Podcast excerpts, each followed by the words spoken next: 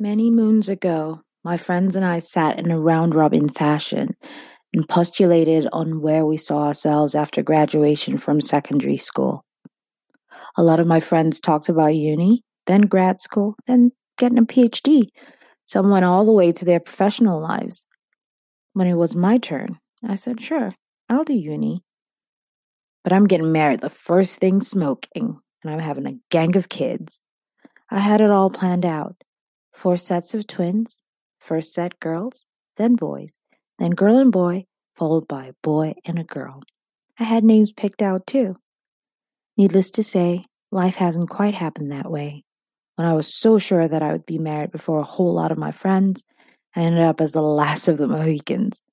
Fast forward to now, this old maid has met her Prince Charming and is realizing quite honestly that life really is a marathon.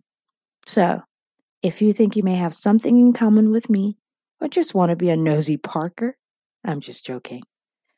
Follow me on my journey to being Mrs. S. Thank you.